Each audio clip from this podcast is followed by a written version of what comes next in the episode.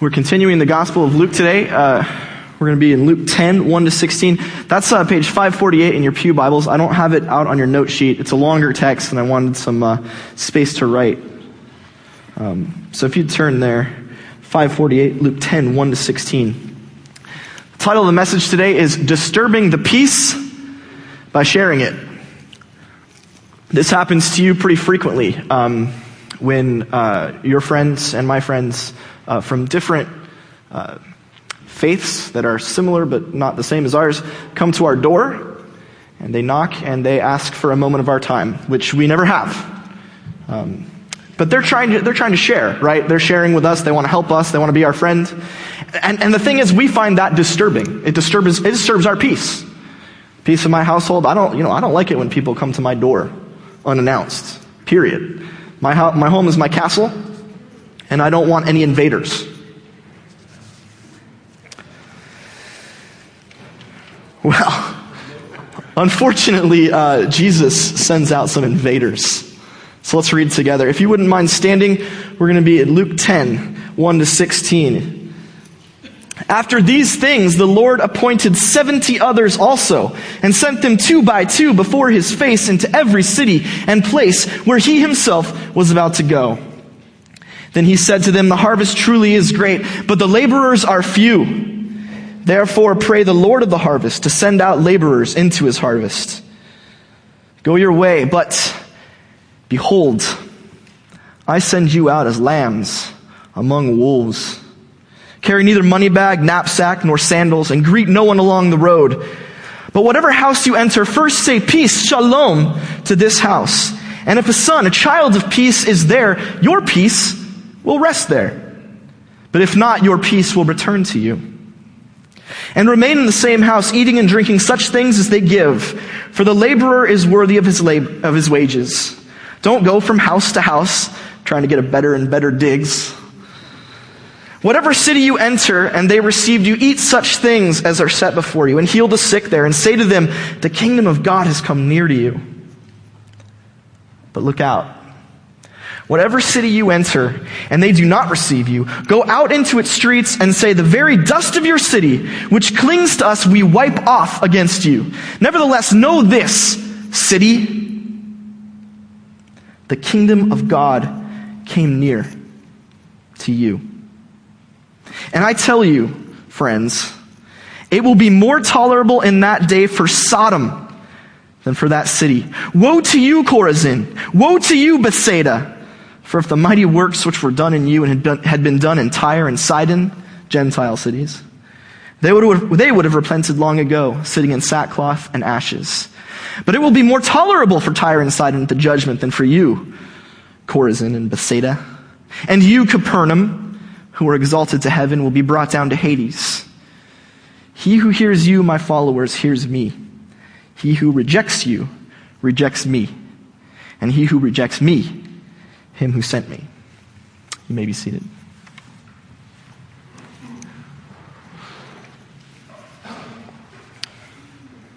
Interesting tension in this text. It starts out very exciting. Jesus is going to send out some of his followers, and really they're going to be paving the way for him. Uh, just a few verses before, we're told that Jesus has set his face to Jerusalem. He's been up in the northern part of the country in Galilee, and now he's, he's going right to the cross. He knows where he has to go. He knows what has to happen. And he's set his face there and he's charging down. But on the way, he's going to need a place to stay. Uh, in Luke, we know that the Son of Man has no place to, to lay his head. Well, he needs a place to lay his head. And so he's got to find out where he can go uh, to, for the night to get some supplies and whatnot and to rest. And so he sends out 70, 70 people to go before him and pave the way. And this sounds like an exciting thing. He tells them to heal the sick. Later on in the chapter, next week, we'll find out that they're uh, expelling demons. They're, they're, they're sending demons out of, of the cities and the people. Um, they're bringing the message of the kingdom of God. Forgiveness of sins. Time to repent. Friends, the day is at hand. They are bringing peace. Jesus says, they're bringing peace. You're offering peace. Finally, peace. And so there's this weird tension because on the one hand, it sounds like what the disciples, the followers are going to be doing is going to be wonderful. It's going to be great. It's going to be exciting. And yet the whole half of the, uh, half part of the, the text, the bottom half of the text is fear. Jesus is worried. Things might not go well. Now, if I were Jesus, I'd be worrying not about uh, their reception, but about their competence. Um, if I were Jesus, I'd be worrying about the kinds of followers uh, Neil has talked about, you know, people who are ready to bring down fire and brimstone, so they're a little bit trigger happy with the power of God, which is frightening. Uh, they often don't know what they're doing. In fact, as we go through Luke, they're going to get worse and worse. And if I were Jesus, I'd be like, ah, yeah, I don't know if this is a good idea. Uh, but that's not, it doesn't seem to be. That's what he's upset about. That's what he's worried about. In fact, what he's worried about is that he's sending out little peaceful sheep among wolves. He's sending them out to places where they're going to be rejected. This message of joy, of salvation, of peace is going to cause hostility. It could cause violence. Why? How is it that Jesus' followers are sharing the peace and they're met with hostility and rejection? Jesus expects them to be disturbing the peace when they share it. Well, uh, we need to know what it means to, to be sharing the peace. What is it about this peace that's so offensive, that's so dangerous, that's so upsetting? Well, peace, uh, in, our, in our day, we tend to think of peace as something like the absence of conflict, the absence of war. Uh, we want to be people who are at peace, meaning we're not fighting. Well, and that's the first thing in your uh, note sheet. Peace or shalom in Hebrew is not only absence of conflict. Now, peace is something more in the scriptures. Peace is the way your life ought to be. Peace is what it should be to be living the way God wants you to live. We've actually talked about this before, and I have two synonyms. Peace might be flourishing. You know, that, that, uh, that life that's, that's just bubbling over with satisfaction, with joy, with provision. Uh, in, in, in John's gospel and then in the Johannine literature, we get abundant life. You will have life and have it abundantly. That's peace. That's shalom. If you think in the Old Testament, guys like Abraham were people of peace. A guy like Job in fact, before everything was taken away from him. That's peace. God's provided for you. God uh, brings you prosperity, blessing, joy, community, pure worship, a bright future. You have confidence that God will protect you just as He always has. Well, that kind of peace sounds really good. There's a problem with that peace, though. Shalom presupposes freedom peace can't coexist with oppression, with chains. In fact, uh, you know, you notice that if you look at peace offerings, right, in the Old Testament, if you go back to the Old Testament, you look in Leviticus, a little bit in Exodus, um, and, and, there's this whole set of, of laws that, that, govern the way that the Israelites do peace offerings, shalom offerings. And really what we see is, is God says, you give me these peace offerings, uh, you sacrifice, I think it's a young bull most of the time. And, and in response, God's going to receive this, this gift, and, and God's going to shower you with blessing. He says, I will bless you. That's uh, Exodus 20, 20 24. Um, and notice then also that the peace offerings never happen outside of the land of Israel. Right? It's interesting. No one talks about peace offerings until what has happened. The people have been liberated from Egypt they're on their way out of slavery. And so now it's appropriate to talk about the possibility of a life of shalom, of peace, because now it can happen.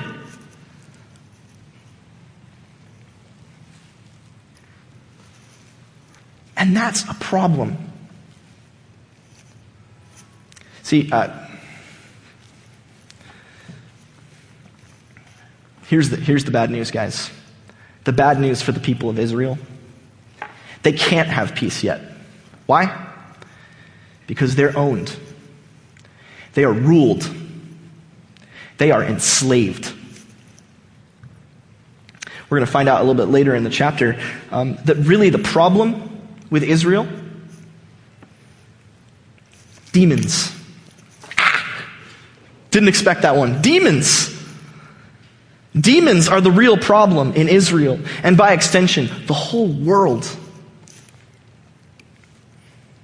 See, uh, all right. So in, in, in, in Jesus' day, right? So uh, people are hearing, you know, this this message of the kingdom of God, and they're stoked because they actually they agree they're, they're enslaved. But the problem is they think of enslavement, they think of slavery as what? The Roman Empire. If only we could get these jerks off, you know, take their boot off my neck, then then suddenly I'd be great. I'd be set. You know, and we probably think this way in our own lives. Um, it's probably not Rome, but uh, it's it's something. There's something in our life. Well, if we, I could just get rid of that, then I'd finally be at peace. I'd finally be have the abundant life that I you know desire, that I want. Right? Well, for the Jews, that's Rome. Um, but Jesus has a different diagnosis for the illness. It's not Rome that's at issue. It's demons. And as an aside, uh, just as a note here, uh, the first verse says, um, after these things, the Lord appointed 70 others also. Well, there's a big debate in scholarship about what, whether or not the original text said that Jesus sent 70 or 72. Um, just, yeah, I know it's just critical stuff here. Uh, we're talking about uh, life and death, um, which is what most of scholarship is these days. Uh, they're really focusing on the, the big issues.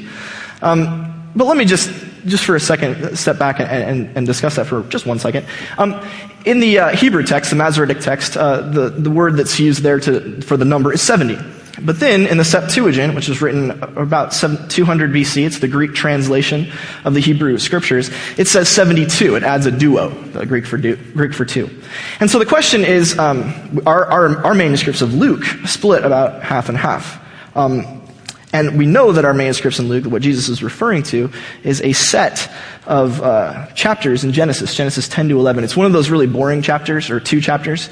You know the ones I'm talking about? Like you're trying to do the whole, like, I'm going to read the Bible in the year, right? And you, and you get to the one where it's like, and so and so begot so and so, who begot so and so. You're like, oh, oh, oh, okay, why did that make its way into Scripture? Ah. Uh, well, that, uh, Genesis 10 to 11 is the grandsons of Noah. And uh, it's two mighty chapters. Um, and in those two chapters, depending on whether you're reading the Hebrew or the Greek, there are 70 or 72 grandsons of Noah. Okay, well, that's interesting. Yes. Um, it turns out that in later Jewish tradition, what they, they decided was that the number of nations in the world was that number. So basically, each one of the grandsons of Noah was the father of a nation. And if you knew all the grandsons of Noah, then you knew the number and the names of all the nations of the world, right? So it's either 70 or 72. Well, fast forward uh, to the writing of the New Testament, and as scribes are trying to copy down um, what Jesus is saying, they're aware that there's these two traditions. And so they're trying to figure out, did Jesus really say 70 or 72? And so some of them decided he said 72, or sent 72, and some of them decided that he sent 70. It doesn't matter. So, The point, though, the point of all this is to say, why does Jesus send that number or whichever number it is? The, the, answer is he wants to symbolically signify that he's sending his followers to the whole world. All the nations are getting his message, his peace. And that's important because Jesus wants to symbolize not just Israel's infection, Israel's problem, the whole world's problem. Israel thinks that they've got a good thing going because they have the law and Moses, but they don't.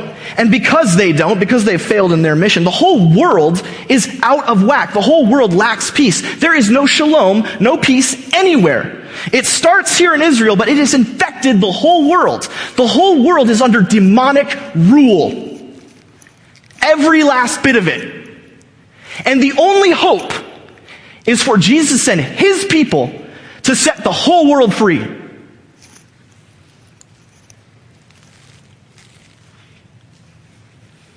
Now, when we think demonic oppression, we tend to think specifically of the stories in the Gospels where somebody, a person, has had their will overtaken by a demon. And that does happen. But demonic forces are about more than getting one person. In fact, a demon that possesses one person is kind of bush league. Like the Oakland Athletics.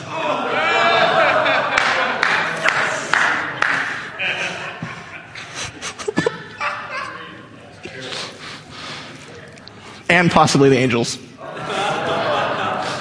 I don't follow baseball, so I don't care. uh, yeah. See, if you just take over one person, you know, good for you, nailed it, right? But if you're the enemy, if you're Satan, and you're one of his minions, you got bigger targets. You got bigger things you want to deal with.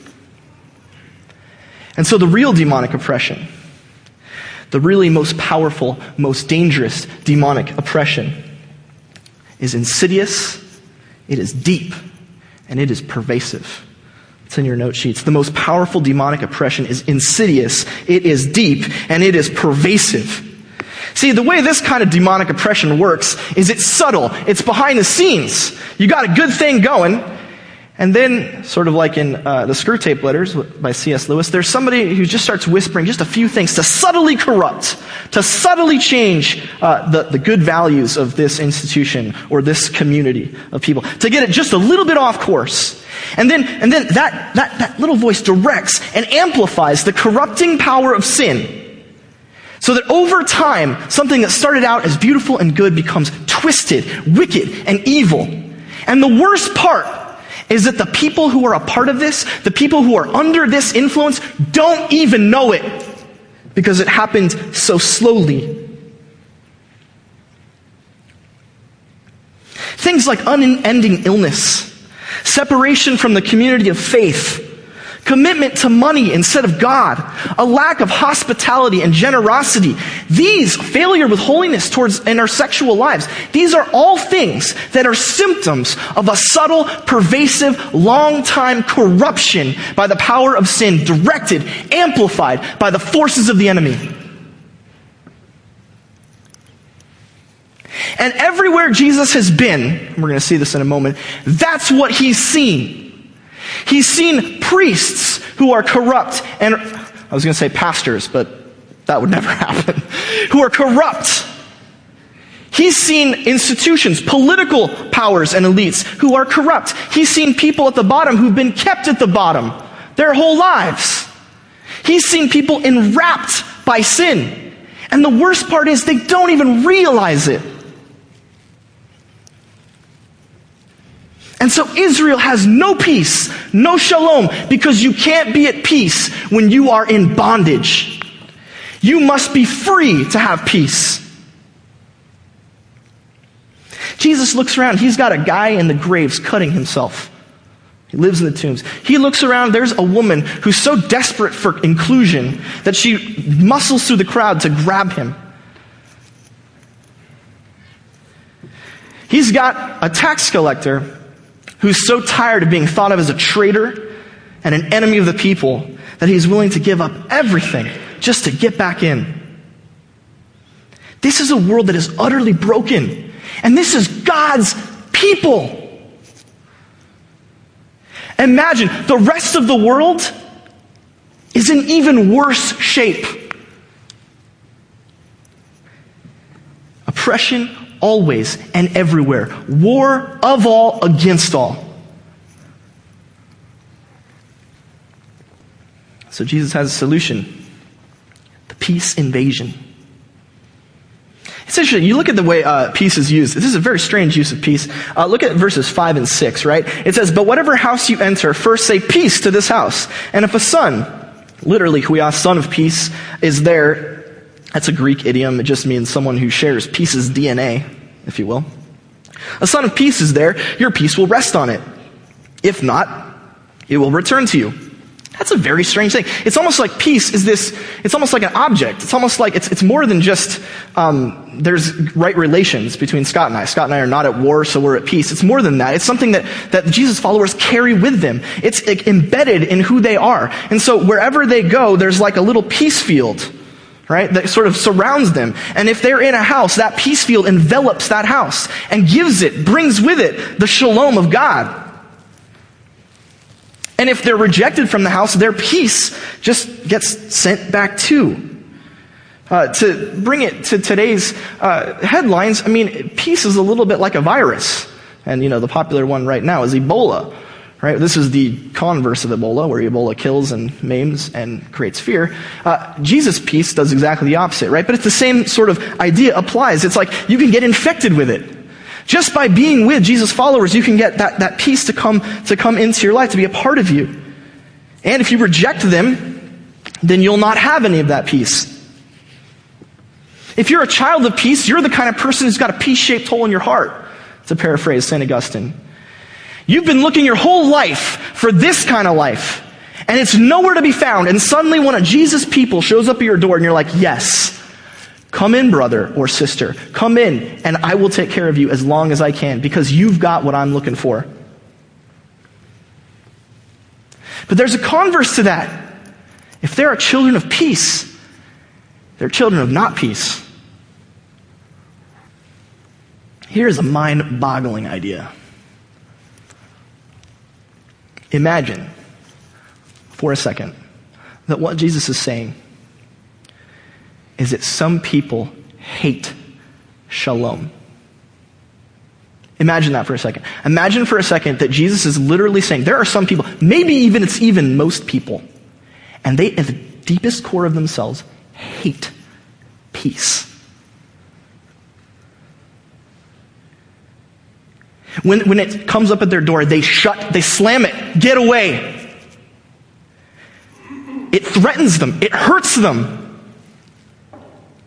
How is that possible? How could it be? I mean, friends, do we not long for peace? How could it be that there are actually people out there who hate it, who hate the very idea of it, who hate the second they experience it, they're, they're, they're lost. They, they get angry.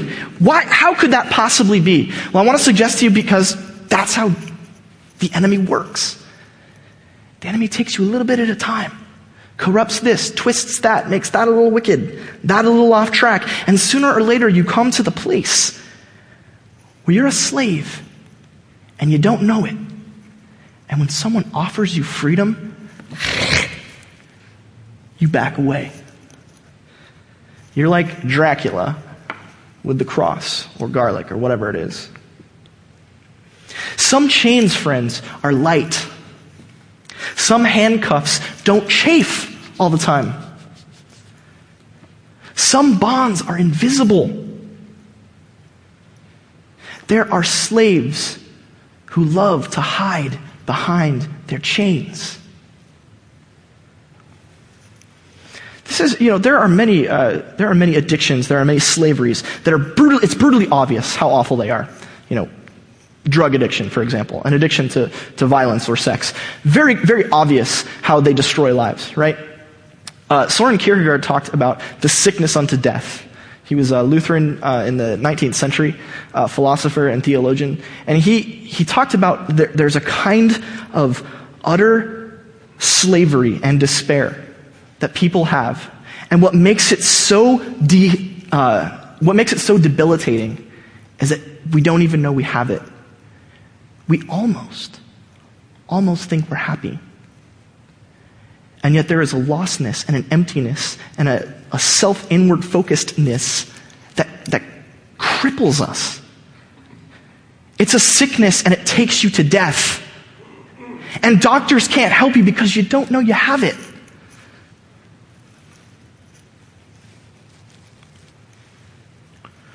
I want to suggest to you that the reason people don't like or aren't going to like the follower's peace is because they've caught that illness. Interesting. Uh, so, okay, you, you, the followers are going to go, and when they're received, they're going to bring peace, they're going to bring abundant life, right? And when they're rejected, uh, they're going to wipe, we'll t- talk a little bit this, about this in a second, they're going to wipe the dust off their feet, and they're going to tell um, the people of the city what's what. And, and, and then Jesus has a word for those cities. He says, Woe to you, you know, woe to you, Chorazin, woe to you, Bethsaida. For if the mighty works which were done in you had been done in Tyre and Sidon, they would have repented long ago. But it will be more po- tolerable for Tyre and Sidon the judgment than for you. And you, Capernaum, exalted to heaven, will be brought down to hell. Well, Tyre and Sidon are Gentile cities. Jesus hasn't visited them. Chorazin, uh, which is another, it's a synonym for Capernaum. So Bethsaida and Capernaum, well, if we've been reading the gospel up to now, we know that Jesus has been there. And you might be forgiven for having read through the Gospel of Luke and completely missed the part where Capernaum and Bethsaida kicked Jesus out and sent him packing. In fact, if you read back, you're going to see that he's done some amazing things in those places. Uh, I think in Bethsaida, I think that's where he, no, Capernaum is where he heals uh, Peter's mother in law, exorcises a demon. Um, and in uh, Bethsaida, I think he, what does he do? He just did it. It was another exorcism. I can't go. We can go back. But he does some amazing things, right? It's awesome. So you might think, well, Jesus, why are you calling these places out? Well, Luke hasn't been telling us the whole truth, friends. Luke's been holding a little bit of something back about Jesus' career. Maybe the disciples are getting a little bit um, discouraged because, and this is in your note sheets, so far, Jesus has been failing to get a large number of committed followers. Yeah, the tragic truth is that when Jesus is in Bethsaida and Capernaum, the people are looking at him and they're like, and for the most part, they're like, oh, it's really exciting. I love what you're doing. Um, that sounds great. And then Jesus is like, hey, repent and, uh, you know, live this way. And they're like, no thanks. Keep going, pal. We'll wait for the next one. That's what most people have been doing. Now, the fact that Jesus uh, uses Capernaum uh, and, and Chorazin indicates that he's trying, uh, Bethsaida, he's, he's trying to do symbolically like the whole of Galilee, all the places he's been. He's taking a, a, look, a step back, a look at his whole ministry, and he's saying, the whole thing, what has it amounted to? What, I got 70, 72 of you guys? That's it? Here, the, the living word of God has come, offering salvation to the world, and I've come up with 72, maybe plus 12, and their families, so, you know, a couple hundred. Failure in 20th, 21st century, you know, Southern California. You know, if you got that church and you can't, you, know, you can't break the 200 person, really? Come on. If we look at things in terms of, uh, in terms of numbers and influence and power, Jesus' career isn't doing well.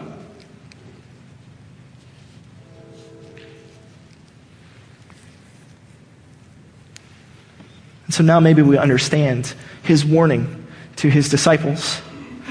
When he's worried about them, it's because he knows what's in store. Number five on your note sheet Jesus is worried because God's offer of peace is met by rejection and hostility by those who are satisfied with the status quo. Jesus is worried because God's offer of peace is met by rejection and hostility by those who are satisfied with the status quo.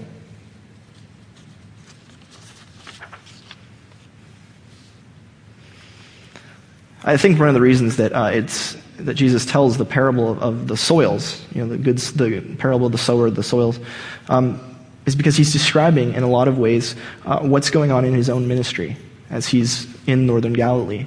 There are people who are excited to hear the word of the kingdom of God. They think that's great. At the first, at first, peace, shalom, that sounds awesome. But as soon as we start to dig down into what that means, suddenly people start to go, whoa, whoa, whoa, whoa, whoa, whoa, I didn't sign up for this. You're, you're talking about, whoa, hey man, I got things going really well right now. I, I was hoping for maybe a little more of an upper, but radical life change? Whoa, no thank you. And Jesus looks at that and says, you know, some seeds, they take root quickly and then get, and then they die out. Other seeds, oh yeah, man, I'm ready for the life change. I'm ready for repentance. I'm going to do it. I'm going to do it. And then, you know, two to, to, six weeks in, it's getting harder and harder, and I lose my will, and gone.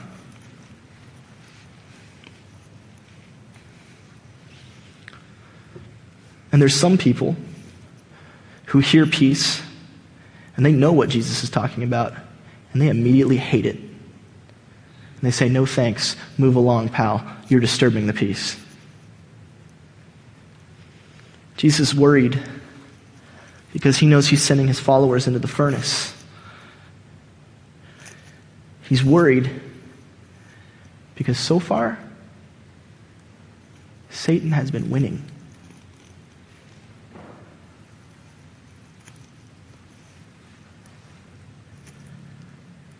Satan's had a head start, granted. His minions have been corrupting the people of Israel for hundreds and now thousands of years. And that corruption is so deep, and it is so insidious, and it is so pervasive that when the Son of God enters their midst and offers them shalom, life changing, radical, full, abundant life, they kick him out.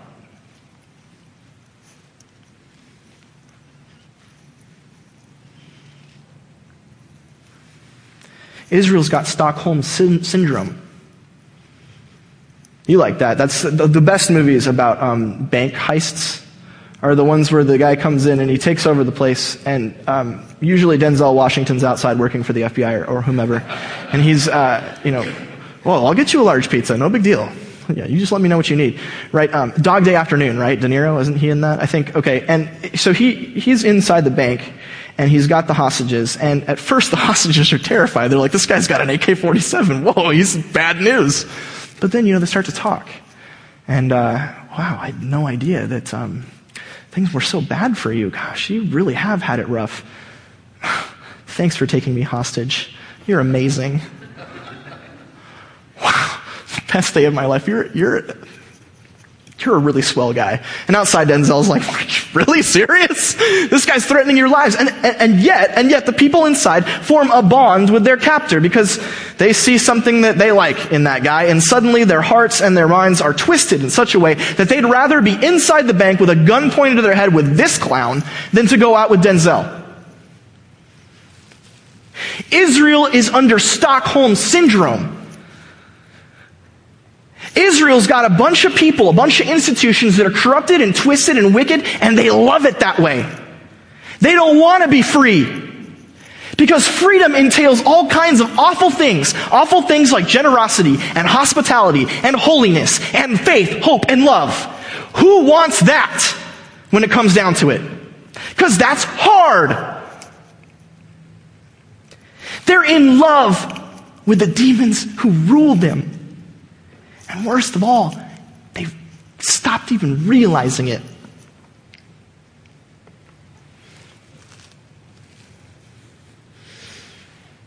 Jesus knows that his followers are going to get kicked around.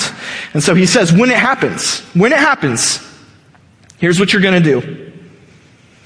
Whatever city you enter and they do not receive you, this is verse 10, you go out into its streets and say, the very dust of your city which clings to us, we wipe off against you. This is literally going like this.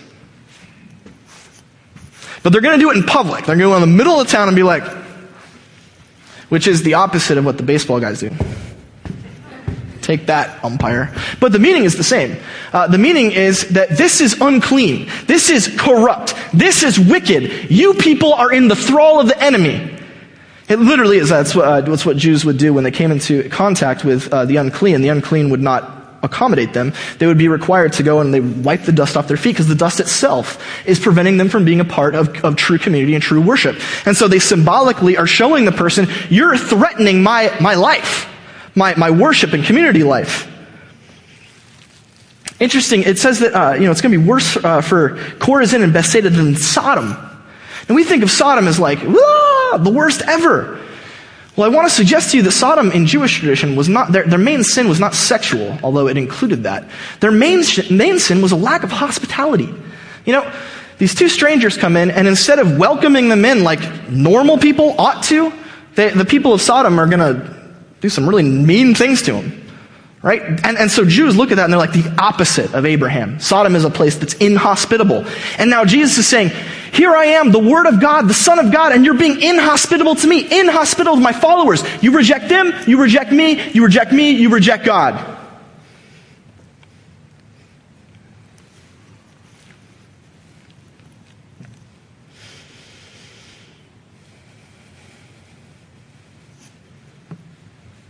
And then, the coup d'etat, right, is when Jesus says this. Okay, so you've wiped off your feet and you turn around in public and everyone's looking at you being like, yeah, get going, man. We don't like what, you, what you're selling. You say, friends, weep and gnash your teeth because the kingdom of God just walked through.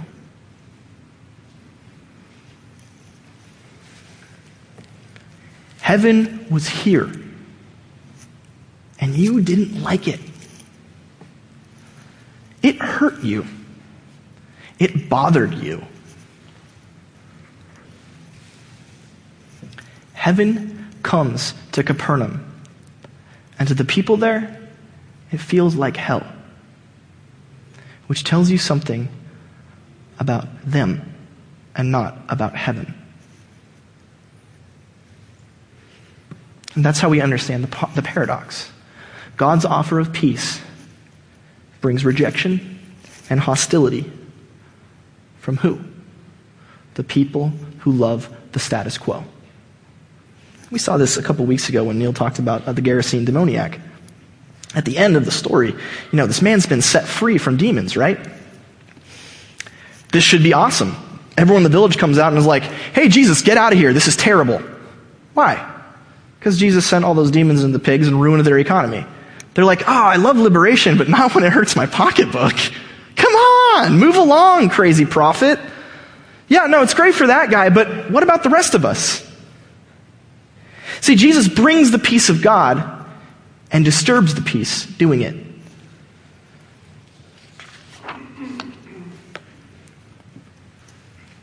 Um, so, of course, you know, one of the questions we have to ask is, are we, are we in Stockholm Syndrome? Number six in your note sheets, do we have Stockholm Syndrome? Are we in the bank and looking at our captor and being like, oh, you're amazing, when Denzel's trying to get us out? Is that where we are? And I want to suggest to you that the, probably the, I mean, look, human beings have an infinite capacity for self-deception. Gosh, I mean, how great do I think I am when it's obvious to the rest of you how wrong I am about that? Right? I mean, it, it, so, so clearly we've got a problem. Yes? Clearly we've got a problem, namely being able to look inside and being like, have I gone into Stockholm Syndrome? Because the person who's got Stockholm Syndrome doesn't know it. They really like the captor. It's everybody else around them who knows that they're crazy. So how do we know? Well, I want to suggest to you that in Luke, what we're, we've got to, we've got to see clearly, and one of the ways we can do that is look for these symptoms. The symptoms that Jesus has been addressing all the way up to Luke 10. He's looking for people, he's looking at people who are lacking in generosity, lacking in hospitality, who don't feel the need to repent, who already are holy. They don't recognize their own holiness. And when we say holiness, that can be, you know, very broad. I would suggest things like, um, you know, your personal willingness to, I don't know, follow the Ten Commandments. Probably sexual holiness is a big deal here. So if, if, if you're the kind of person, if you're really honest with yourself and you're lacking in generosity, hospitality, repentance, and holiness, especially sexual holiness, you very well might have Stockholm Syndrome, and you need to think about that. That's step one. And step two is the hardest one. It is repenting and changing your life. Whoa, beat the sheep sermon. Sorry, guys. You know, come out here and just attack, attack, attack, attack like a, like a vicious hound. I got good news. See, we cut this text off right in the middle. Looks like it's real bad, doesn't it? You know, people are going to get, the followers of Jesus are going to be rejected. All of Israel is caught up in Stockholm syndrome. The demonic powers have won. Evil is pervasive. There's no hope when they come back, this is what Jesus says. My favorite text in the whole Bible. I think that's true, by the way. I saw Satan fall like lightning from the sky.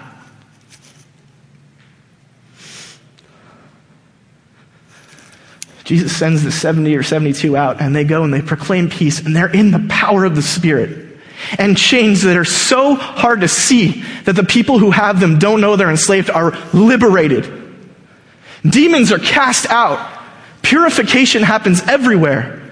And they come back and they say, Lord, the demons obeyed your name. And Jesus says, I saw Satan fall like lightning from the sky.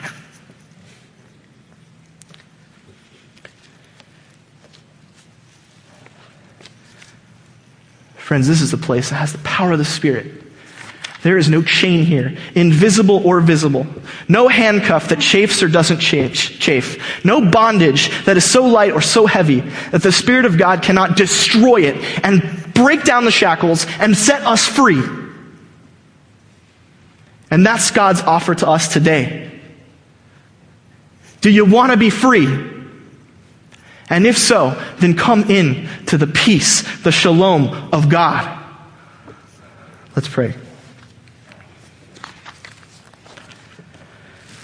God, we confess that we are people so prone to Stockholm Syndrome. We confess that there is an enemy out there that is working to enslave, to corrupt.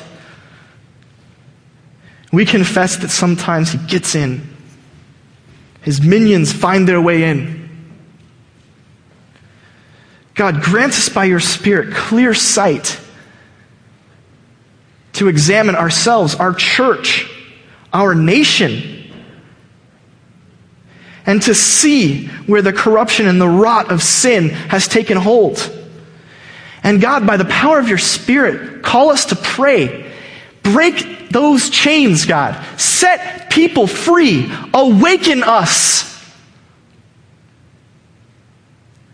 God, you who brought the people out of Egypt for shalom, bring us out of spiritual bondage for the abundant life of your Son.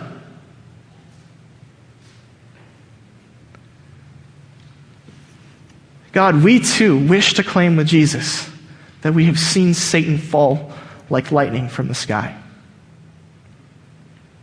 In Jesus' name we pray, amen.